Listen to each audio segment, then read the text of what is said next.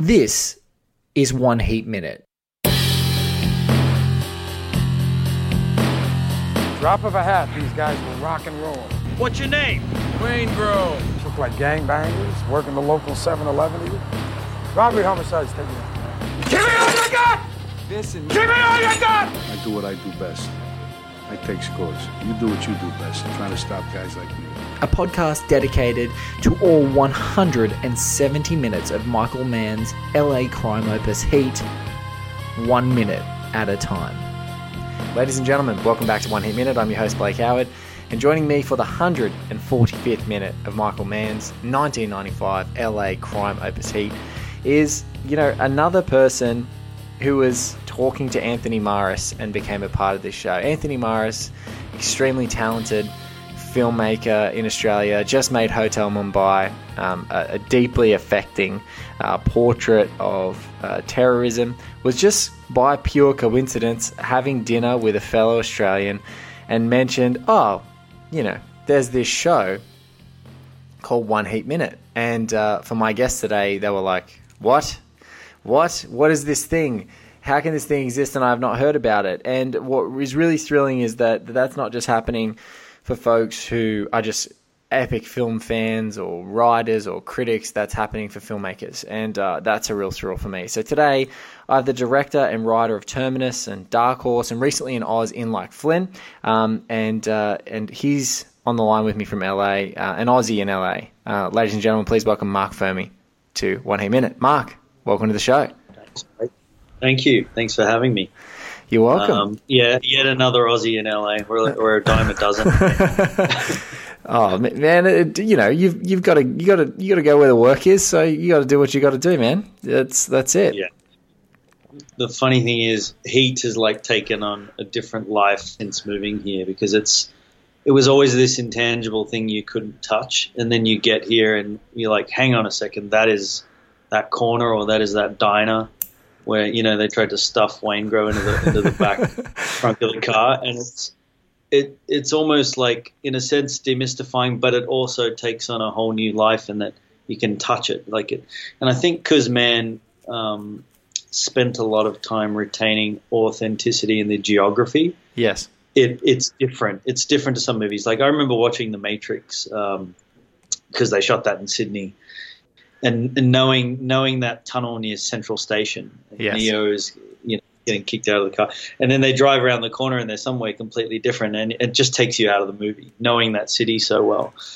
But I think for the most part, Mann's like preserved the geography of this city and heat so beautifully that um, being here makes you feel more connected to the film, as I'm sure you you felt when you've travelled here. Yeah, it's it's And- it's weirder now having it under such levels of scrutiny, and like people still point out amazing things to me that I couldn't possibly know. Like, for example, the you know their heist, the original heist, is sort of near downtown, and then the the view from the car park with Nate and Neil, just right at the beginning of the film, Garth Franklin, who's a great friend of the show, is on there. He's like, "Oh, that's close to downtown." So like Neil's still hanging around, so to so to speak, around the scene of the crime. Like he's got enough confidence to know that he can just casually drive to this car park and that's the best place to do business. And I was just like, I'd never thought about.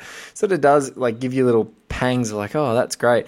And similarly, when Vincent gets down to see Albert Torena for the first time when he's pissed off, my friend's like, oh, that's like an hour south. Like they're driving, he's driving Yeah. an hour to this, Yeah. you know, this informant. And what's all the more frustrating is he's driven this hour and he gets nothing. And, you know, he then gets, has to go back into town, back to Koreatown at night, you know, at 3 a.m. that morning to, to, to party. Um, so yeah, it's, Yeah, exactly. it, it's good. Even the even the valley where I live, because I live in the in Sherman Oaks, which is you know it's kind of over the hill and a forgotten. It's the armpit of Los Angeles in a way.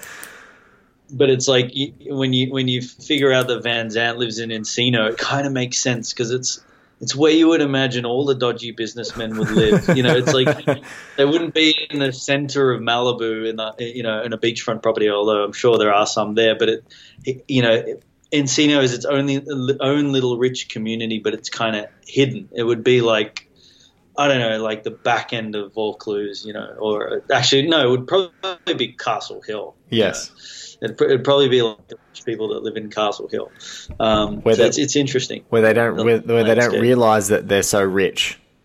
You know, like Yeah, if you, unless you live in Sydney, you don't realize that. Oh no, that's where r- there's a real stack of wealthy people. They're just sort of hidden over there, just you know, within within throwing distance of the city, but far enough away. That's right. Yeah. Well, look, uh, I've brought you in uh, to talk. You know, we're we are definitely on the downhill slope of this film, and I brought you in after a deeply traumatic moment where Lauren, uh, uh, Diane Venora's daughter, Justine's daughter, has just attempted suicide. And just as we approach this, you would have heard the previous episode with Jedediah Ayres. We're talking um, the actual scene, a little bit of the fallout of the scene, Vincent protecting her. And then now we're going to roll in with Marc just as Vincent arrives into the emergency room. And really, Justine actually gets to see what he adds, what value he adds, because so far it's all been these intangible things. So, um, Marc and I are going to watch it together right now. And you guys are going to have a listen along, and then we're going to come back and unpack it for you. It's okay. Baby. All right, let's get a doctor. Let's go, a doctor here. Oh, there's your mom. Okay, Your let's mom just is- calm down. Is she I'm on calm. any drugs? No. All right, I want you to get a trauma surgeon down here and a vascular surgeon. I think she cut both arteries. Also, I can hardly feel her pulse. Her pressure's way down, so is her respiration. So you're gonna have to intubate her. Ready.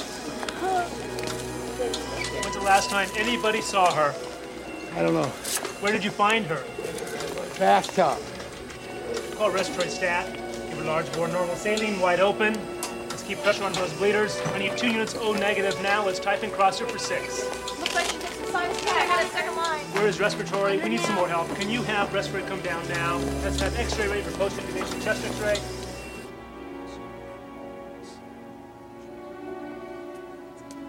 Hi. Your daughter's out of surgery and she's in the recovery room.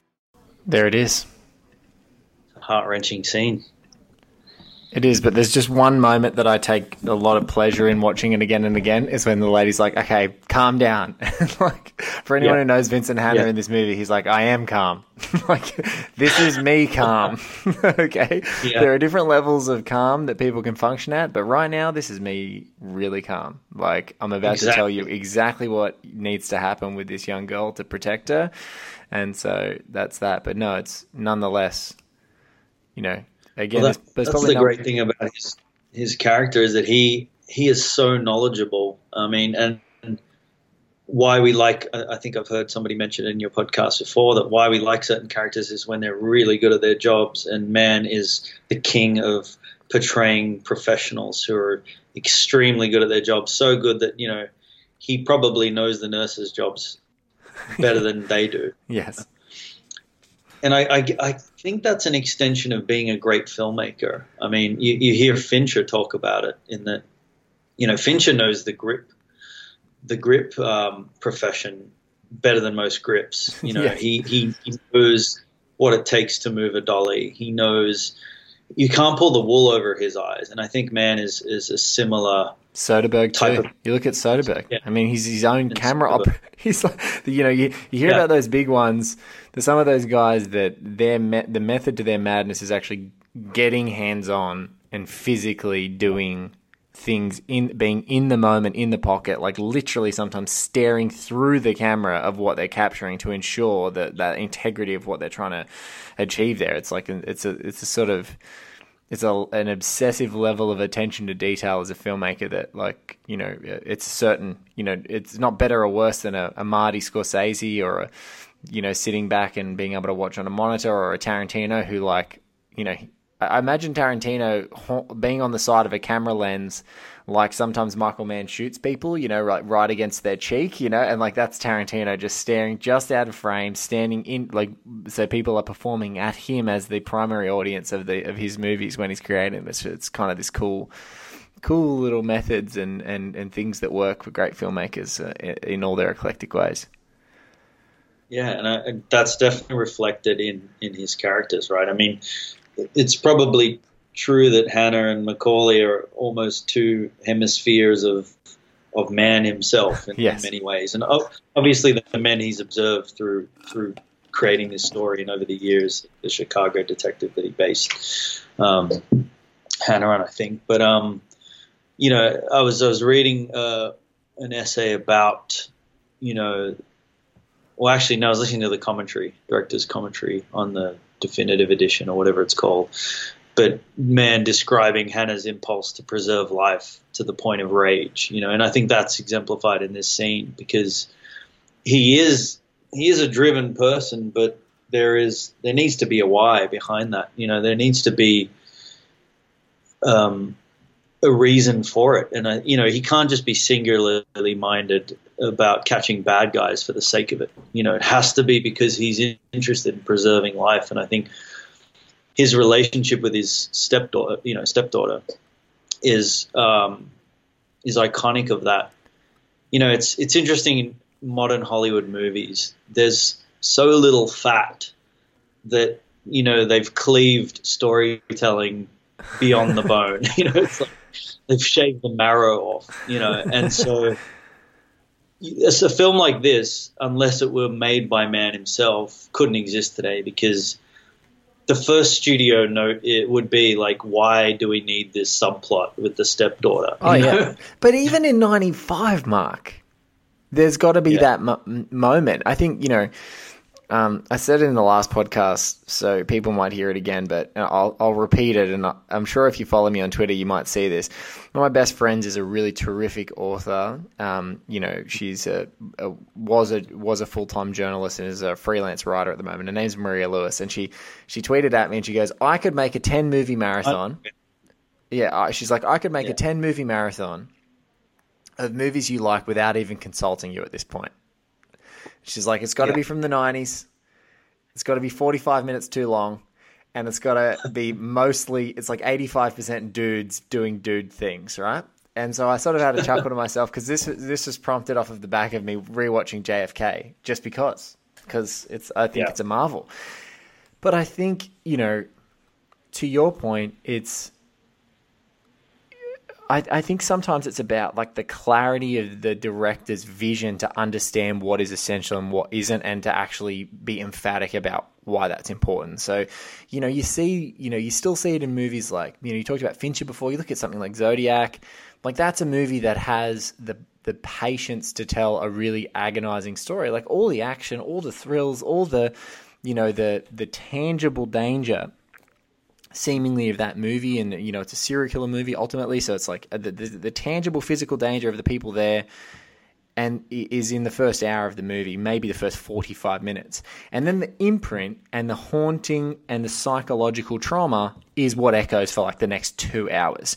And it's like you, you there's certain kinds of filmmakers that can command command and like demand your attention for that amount of time without having to have you, you allowing characters to be completely fleshed out family lives you know f- arguments between partners relationships deteriorating. And in heat i think yeah like uh, to your point i think sometimes in some movies they they cleave the bone off but in other movies they just direct it in a completely different i think they try and preempt what the audience is going to like and it's almost like that whole Steve Jobs thing is like I'm not going to tell I'm not going to do what people want. I'm going to do what what people don't even realize that they want. And I think that that's like a fundamental difference between artists. It's like Mann's like, "No, I'm making this movie because this is what it is." And if you want that movie, it's not this. Like this is what Yeah. it is. And so and he's I- making it himself, you know, Yes, because of what will interest him as an artist, as a human being, and trusting that that instinct is going to translate to his audience, right? yeah. You know, I was thinking about what this scene means and what Natalie Portman's subplot means in, in particular, Yeah. um, and just like you know there are a lot of there's a lot of collateral damage in this story there's a lot of lives on the periphery of of these two tour de force human beings and their decisions in the determinist sense of the word who become um, casualties you know Yeah. and and she she may not be a casualty of um, Vincent Hannah's direct choices but she's certainly like the domino. She's like the fourth domino that falls down as a result, right? So Yeah. he, you know, you listen to to Mann talk about this, and he, he obviously mentions that she chose Hannah. She chose him to be the person that found her because it's like that's the cry for help that's coming, and that's ultimately she knows that he's going to care enough to to kind of try and make some effort to, to mend it. And and you, you, you do get a sense in this scene that he does want to mend it, even though he knows it's futile because he says, "I'm not going anywhere." You know, um, it may not be mending the relationship, but it may be mending the, the damage in some way. You know, so what I what I love about this scene is that you know it, it, it may be something that an executive would trim off the film in this day and age, but you can't imagine the film without it. You can't imagine the film without this this particular subplot. You know, because it is it is about the consequence of choices for each of these characters. You know, whether it's Edie or whether it's Lauren in this case. Um, but it's this scene. You're, you're so yeah. right, though. You're so you're so right. I was just going to say, Marc, you're right. You, you're, uh, and that's my that's my impression of the film because as we're ramping up, you know, we've been talking about this movie now for, you know, two hours, two hours twenty five minutes, mm. and I think that, you know, uh, it's like a compounded weight, like an emotional weight is is is is compiling up. It's like exponentially growing, and I think that as opposed to digressions, I just feel like if we're talking about like workout parlance, I feel like it's someone just putting another plate on each side of that weight. Like you are carrying this burden watching this movie and uh, and if you're you know deeply invested in it as people who love the movie are and you continue to watch it and it's like you're holding this bench press and someone's just coming and adding another plate and going how much how much more can you take it? And so when you when you hit the crescendo like the the the you know what what is ultimately literally a shadow dance between between uh, as you as you put it like two two echoes of the same kind of character this shadow dance in this transient location you've got the weight of like nearly 3 hours of emotion like really authentic emotional fallout so like every every step every gesture every like every glancing around the corner, you're not just glancing and dancing with these two guys. You got the whole weight of the city, this whole web of people on you, and so yeah. I think I find that that's when when I'm looking at what emotionally reson- resonates with me. It's like if you were unfulfilled, like if it wasn't pushing towards what is ultimately like the very minimalistic uh, uh approach in this movie um, to you know stripping it away just to that pure elemental thing at the end of the movie, and it, and it felt like it just came up and then disappeared. You'd totally go cut it. But it's like yeah. if, if Mann and, and I'm sure Mann would have done with his editors and with his producers and with the people working with him and even his actors as he's crafting the performances. Like this is so important because it's that one final thing that you think might be a course correct in Vincent's life. You know, I'm going to yeah. be in this marriage. I'm going to be a present dad. I'm going to be here. But as soon as that pager beeps in an upcoming minute, see ya. Yeah. See ya. You know, you know that his, pager beeping is, is like De Niro getting the call about where Waingro's staying. It's like a, that's the fatalist moment. And actually, that was something I wanted to talk about was the spiritualism of this film. You know, because it there is a spirituality that runs through, I think, all of Mann's work. You know, um, which is admirable because he's able to take such urban subjects and imbue them with this a strong sense of spirituality. And by spirituality, I mean the soul of these men and the de- the deterministic um, force that is pushing them. I don't like to call it fatalist because by the there are multiple times in this film where Mann illustrates that these men had a choice to choose something completely different. Yes. You know, like the tunnel of light being the perfect example with Edie. Um, and they choose to go the other direction. You know, so that's determinist. That's that's not fatalistic because yes, they they were always going to make those choices because of who they were, but they were offered up the the chance to take the yeah. other path. Yes, you know.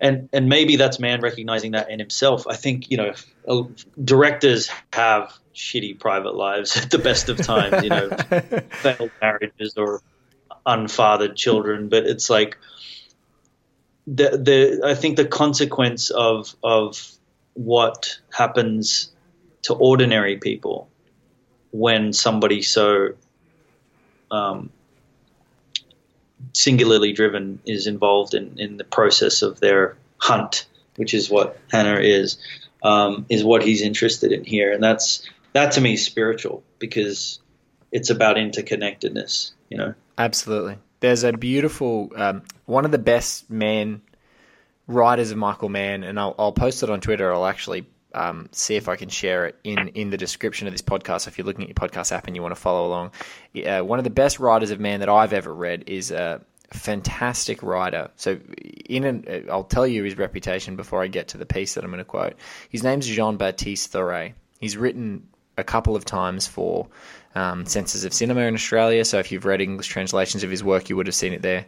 He's actually famously the film critic who worked in Charlie Hebdo, the French office that was attacked by um, you know fundamentalist terrorists, and so he's currently.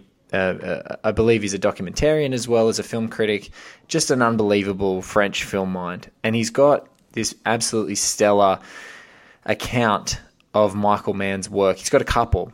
Um, he talks about One's called Gravity the Flux, which is the a piece on Michael um, Michael Mann's Miami Vice film, um, which was like one of the early people that said it, you know, emphatically it was a masterpiece in like 2007, and uh, and the the other one is is this great one, this Aquarium Syndrome, and just on that, exactly what we were talking about. He talks about uh, he says in Mann's work there's problems of membership. You know, it's loners versus couples and groups, and he says and just this quote, as you were saying it, I just I had to bring it up. He says, "In Mann, the family, even as it is strongly desired, inevitably leads the individual to his ruin, and everything opposes its constitution." Like the traps of plot or physical isolation, space, history, as with Frank's criminal past and thief. You know, he's like, this is the drama of Frank, the preeminent Mann character in Thief. You know, a balance between a frantic individualism that he knows is his only means of survival, not to care about anything else in his credo, and his desire, despite everything, to create a family, however artificial, with Jesse, Tuesday Weld. So that I just think that Thoret gets gets this so like nails it so much on the head is that that's the wrestle, and you know you talk about you know, whether it's obsessively creative individuals or whether you talk about people who are in corporate entities or, you know, jobs and, and they're just obsessive. And it's the lure of going, what has got me to where I am today versus what do I actually desire? And that wrestle is so common um, in Mann. So super relatable from any context that you come at, but in his hyper stylization, it's like it just amplifies those emotions. And I think here, you know, this is the perfect moment as well for Venora because this whole time she's been saying, You don't share anything with me, you don't share anything with me, you don't share anything with me.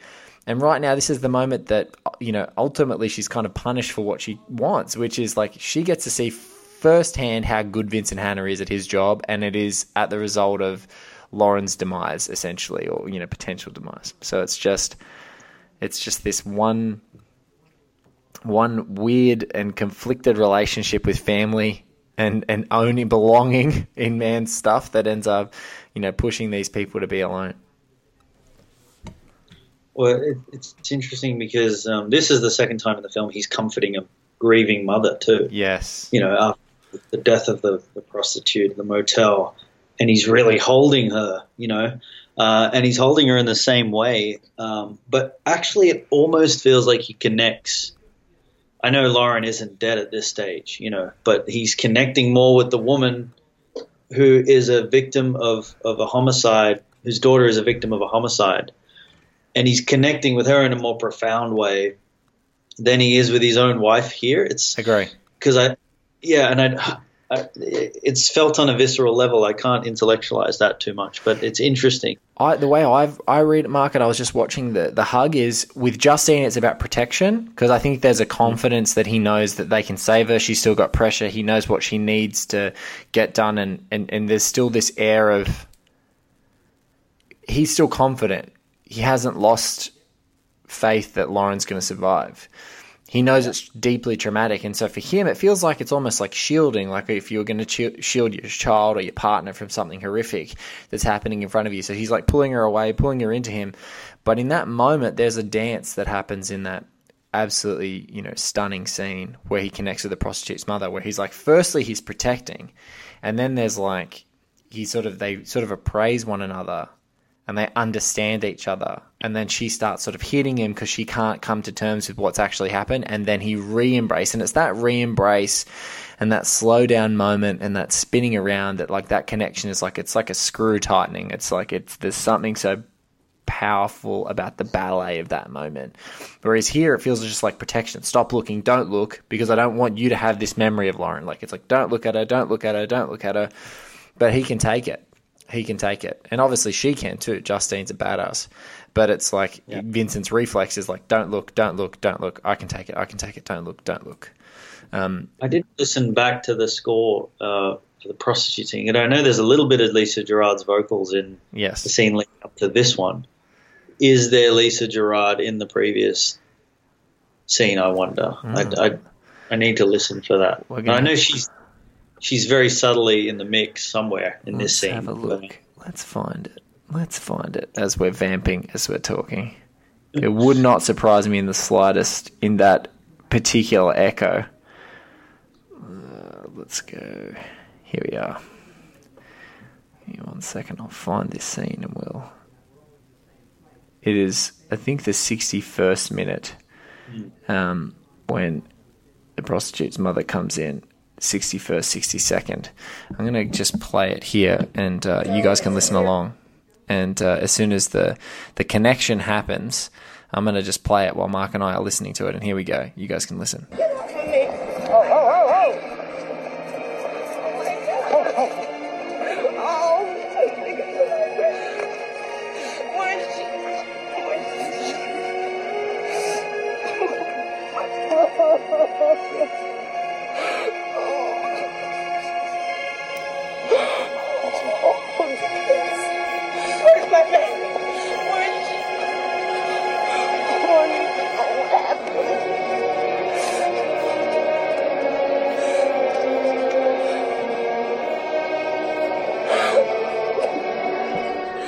No Lisa Gerrard vocals there, but nonetheless, yeah. nonetheless, yeah. it's that same. I don't know. It's that same sort of soaring, haunting thing that's happening. Yeah. yeah. Uh, this he he had a particular resonance for me because I saw it with my um, my grandfather, and my grandfather used to take me to. He used to take me out of school and take me to the movies. What a legend! like, what a legend! one day when I was seven, he came and and uh, told my first grade teacher that I had a dental appointment and took me to the car. And in the car was my uncle, who's only like six years older than me. And we went to, to Hoyt's George Street Cinema and we saw The Untouchables and Predator back to back. Oh my goodness. was, oh my seven goodness. years old. Yeah. He would take me to some very violent films, but uh, I I loved it. But anyway, we would we would see every every film that starred Schwarzenegger, Pacino, or De Niro and um, not that you could really put Schwarzenegger in the same category as those two guys, but I remember, yeah, he was, he the, was, he was an international superstar, and at that period, I mean, look, Predators, in my mind, the greatest, in my mind, is the greatest action, macho action movie ever made. Maybe not the best ever. There's, you know, there's, you know, your Mad Max Fury Roads that are in the conversation, of course, and and you know those things. But yeah, I, I think that, and you know, Terminator Two, arguably the greatest sequel ever made. So you know, it's um you know, he was making some pretty ripping films at that time. So there you go. Wow. So so we went and and, and saw Heat together, and it was probably one of the last films. We, he's still alive, my grandfather, but it was probably one of the last films we saw at the cinema together because he just stopped wanting to go after a while. But um, I, it had such a profound effect on me, and and subsequently my whole outlook towards storytelling. But on a on a on a kind of a tragic note, it had this kind of emotional res- resonance for the two of us because a few years before, um, my grandfather had lost his own daughter, um, my my mother's sister, to to suicide. So and I remember my grandparents describing what it's like to be there in the hospital as someone you love is is in a in a state of trauma being revived. You know, the doctors are attempting to revive that person, and you know, it's you are just numbed and you're just you know like you don't know what to feel. Um, so I think the the, the film kind of has, and I was I was recovering from the loss of that person for only two years after when this film came out. So I think it hit me on a on a more personal note than any drama or action film or thriller would. Yes. You know, and I think the film is perforated with so many of those personal moments. You know, for everybody, uh, and for everybody, it would be it would be something completely different. You know, um, you know, even and different even things being, at different stages of your life too. yeah, exactly, exactly. Um, yeah, for me now, it's like being a father that's kind of not often with my children, you know, because I'm here in Los Angeles and they still reside actually in Bali most of the time um, for for circumstances out of my control, and just having to be here to to focus on work and, and the profession and the ambition of wanting to be a filmmaker. So I, I relate very very much to what Hannah is going through, and you you kind of feel out of control with with what's going on in your life. Like, forgive me if the chicken was overcooked, which, I'm sure was an ad lib line. That was that's one of my favorite lines in the film. The but, um, goddamn chickens. yeah.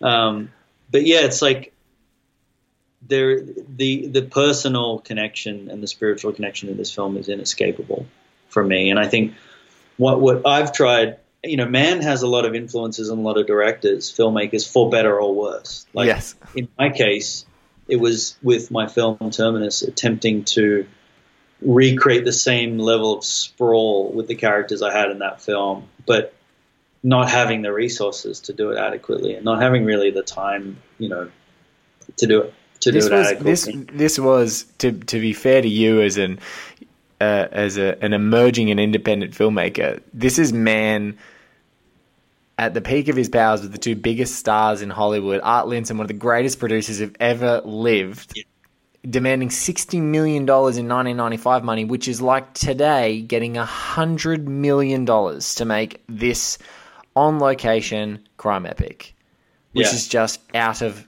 like out of anyone's understanding of what like right now it would just be unconscionable. They, he would not get the money for it. The only companies that I can imagine would be you know, right now, you know, solvent enough to throw that at him is like Netflix or Yeah. a Netflix or a, an Amazon. If a Michael Mann said, I want to make this movie and had those stars attached or big stars attached, they'd be like, yeah, here you go. Here's 100 million. They just do it because that's what they seemingly do, which is odd. But, you know, nonetheless, it would, it would be a big move um, today. So, you know, d- don't begrudge your probably $5 million budget not being able to replicate what a $100 million and the two biggest stars in the world at the time could do, my friend. Yeah.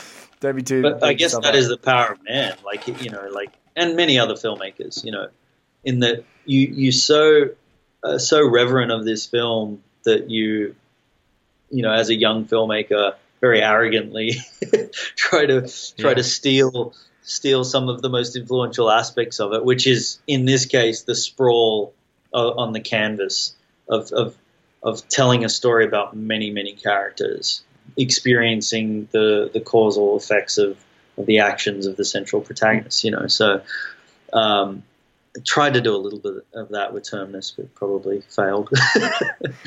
It's it, you know, look, I think it's better. Um, Cam Williams came on the show recently, a, a writer in Oz, culture writer. He coined a term, and it was in uh, episode one thirty three. He coined a term called heat blocking, which is that it's so. I'm so glad that you talked about you know trying to be influenced by the sprawl, and now you're allowed to after the movie's been out for years, a couple of years now, or a year and a bit, you can say, I was influenced by the sprawl, but you're never allowed to say that in the lead up to the movie because if, if you were to say that, Marc, then you're to, you've immediately blocked your movie from being watched without people preferring that they were watching Heat while they're watching your movie. Like going, God, I wish I was watching Heat right now. God damn it.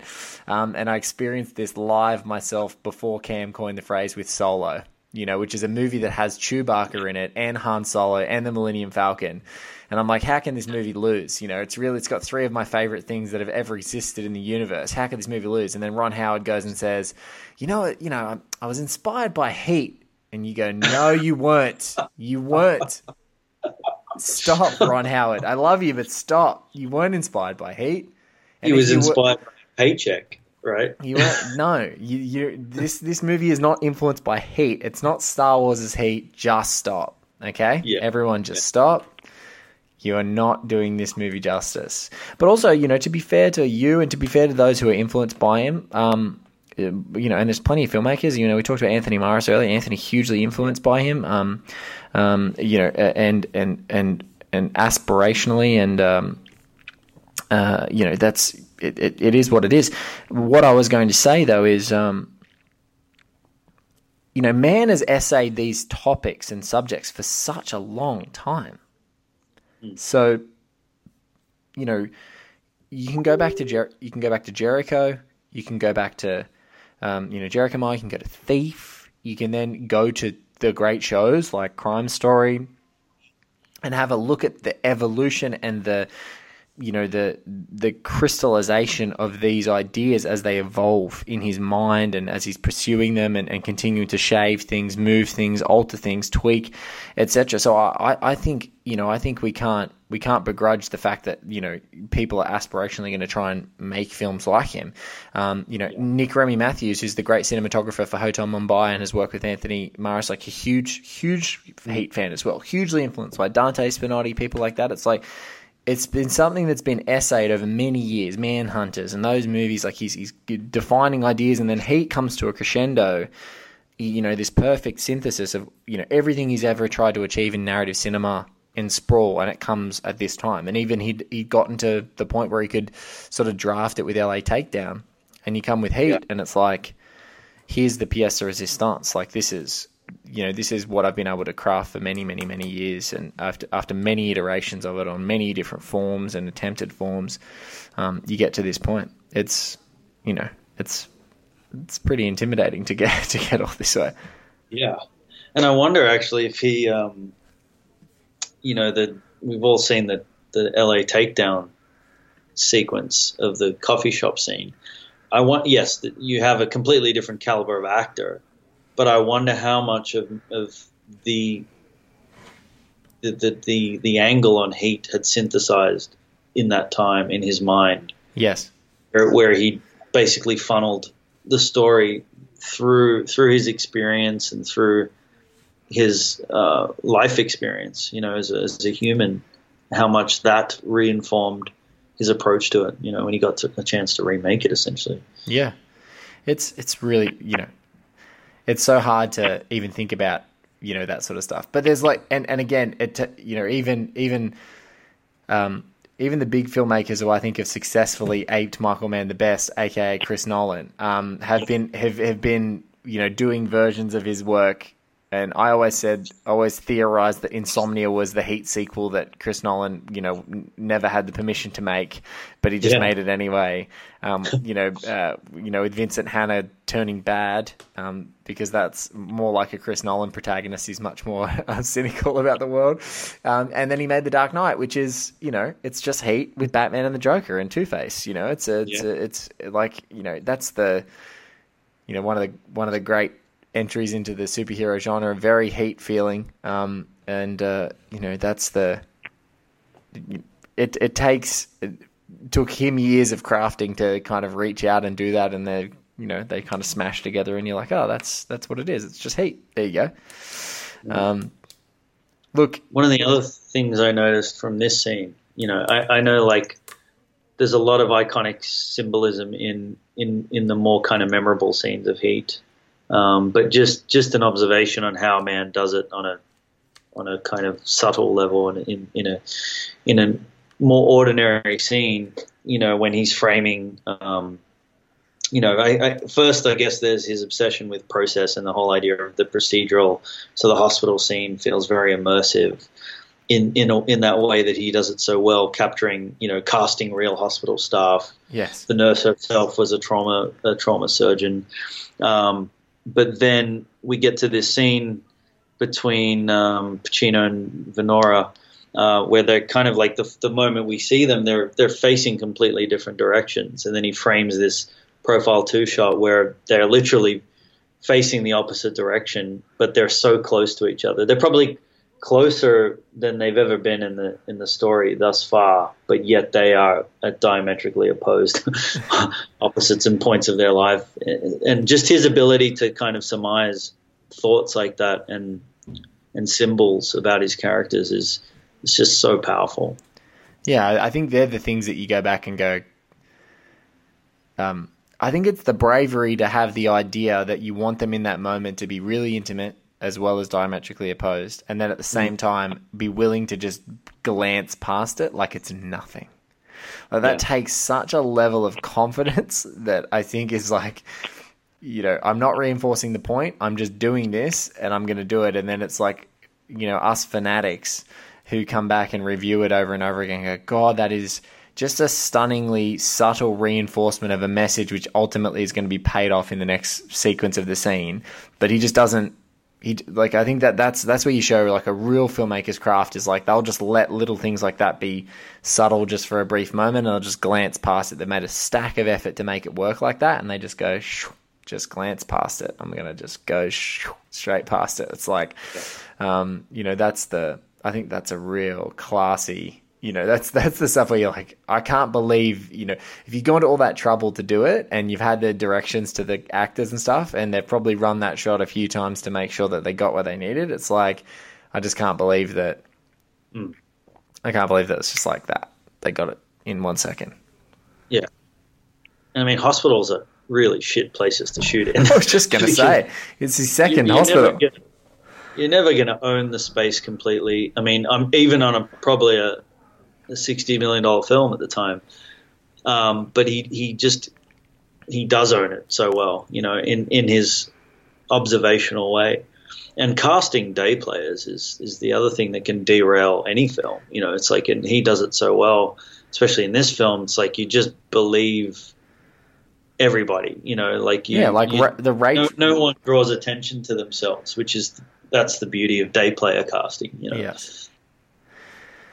Well, look, speaking of day players, I'm really excited and happy that Marc, you've come and been a day player on this epic exercise, one heat minute, and thank you to all of the folks who've been a part of it, um, mate. Thank you so much for reaching out, and best of luck in your LA professional pursuits, um, and uh, thinking about the iridescent algae with your children in Bali. I know I just made that up; it should be Fiji, but just you know, thinking of them, happy thoughts, um, and good stuff. And I love the story about your granddad. So thank you so much for for telling and sharing because uh, your granddad was doing good work. That's a good example for me to know. Um, if cinemas still exist when my kids, who are like two and nine months old now, if, if cinemas still exist when they're older in school, I will happily be the dad that pulls them out um, for for a fake dental appointment to go to see a film that I think that they should see. So I think he was doing the Lord's work there. Clearly he was because you're you're making films. So thank you so much for being a part of the show, mate. I really appreciate it. Thank you, Blake. It's been a real honor. Uh, awesome. Guys, thank you so much for listening to One Heat Minute. 145 minutes down. And about 21 to go until we hit credits. And we have a stacked lineup of incredible people, just like Marc, um, that are going to bring this thing home. Thank you to Mr. Garth Franklin for our web design, as always. Thank you to Mr. Paul Davies for our awesome theme.